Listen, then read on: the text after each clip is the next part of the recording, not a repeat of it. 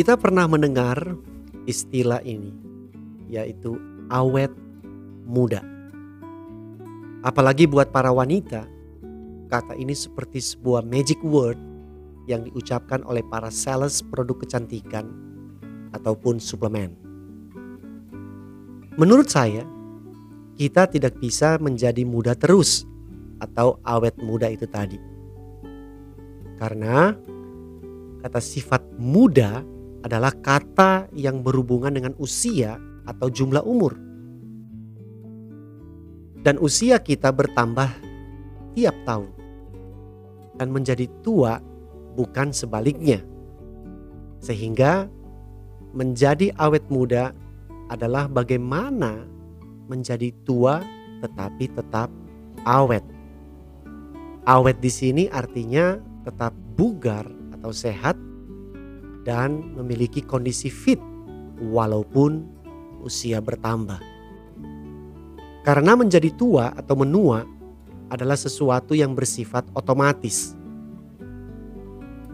Tetapi menua dan tetap bugar adalah sesuatu yang harus kita lakukan secara sengaja dan terencana. Bertambah usia atau menua berbeda dengan merusaknya atau menurunnya kesehatan sehingga tidak menjadi bugar. Dan untuk hal ini saya tidak memiliki satu rumus untuk semua orang dari apa yang saya coba bagikan. Tapi sahabat metamorfosa boleh mengambil apa yang Anda butuhkan dan coba aplikasikan itu dalam keseharian Anda sehingga kita tetap bugar walaupun usia bertambah. Nah, salah satu faktor untuk tetap bugar walaupun menua atau awet muda yaitu apa yang kita makan. Ada sebuah kutipan berkata seperti ini, "We are what we eat." Kita adalah apa yang kita makan. Tak bisa dipungkiri bahwa faktor makan ini mempunyai pengaruh besar terhadap kesehatan dan kebugaran kita. Baik untuk saat ini maupun nanti.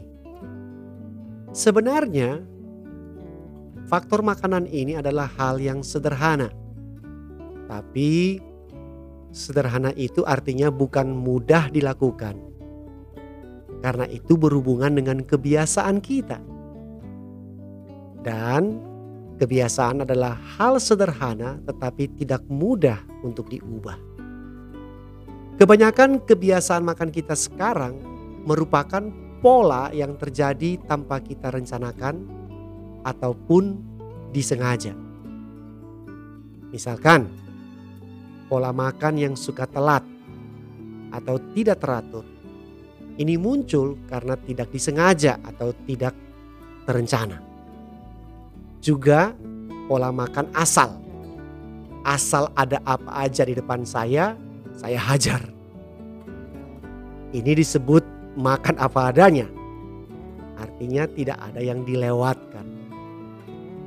Untuk tetap bugar walaupun usia bertambah terus, sahabat dan saya harus melakukan dengan sengaja dan terencana. Karena rata-rata pola makan kita sudah terjebak di dalam sebuah kebiasaan yang sifatnya otomatis.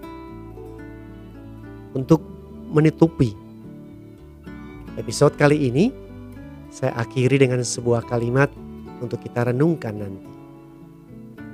Makanlah lebih sedikit sehingga Anda akan hidup lebih lama untuk makan lebih banyak. Sampai jumpa di episode berikutnya.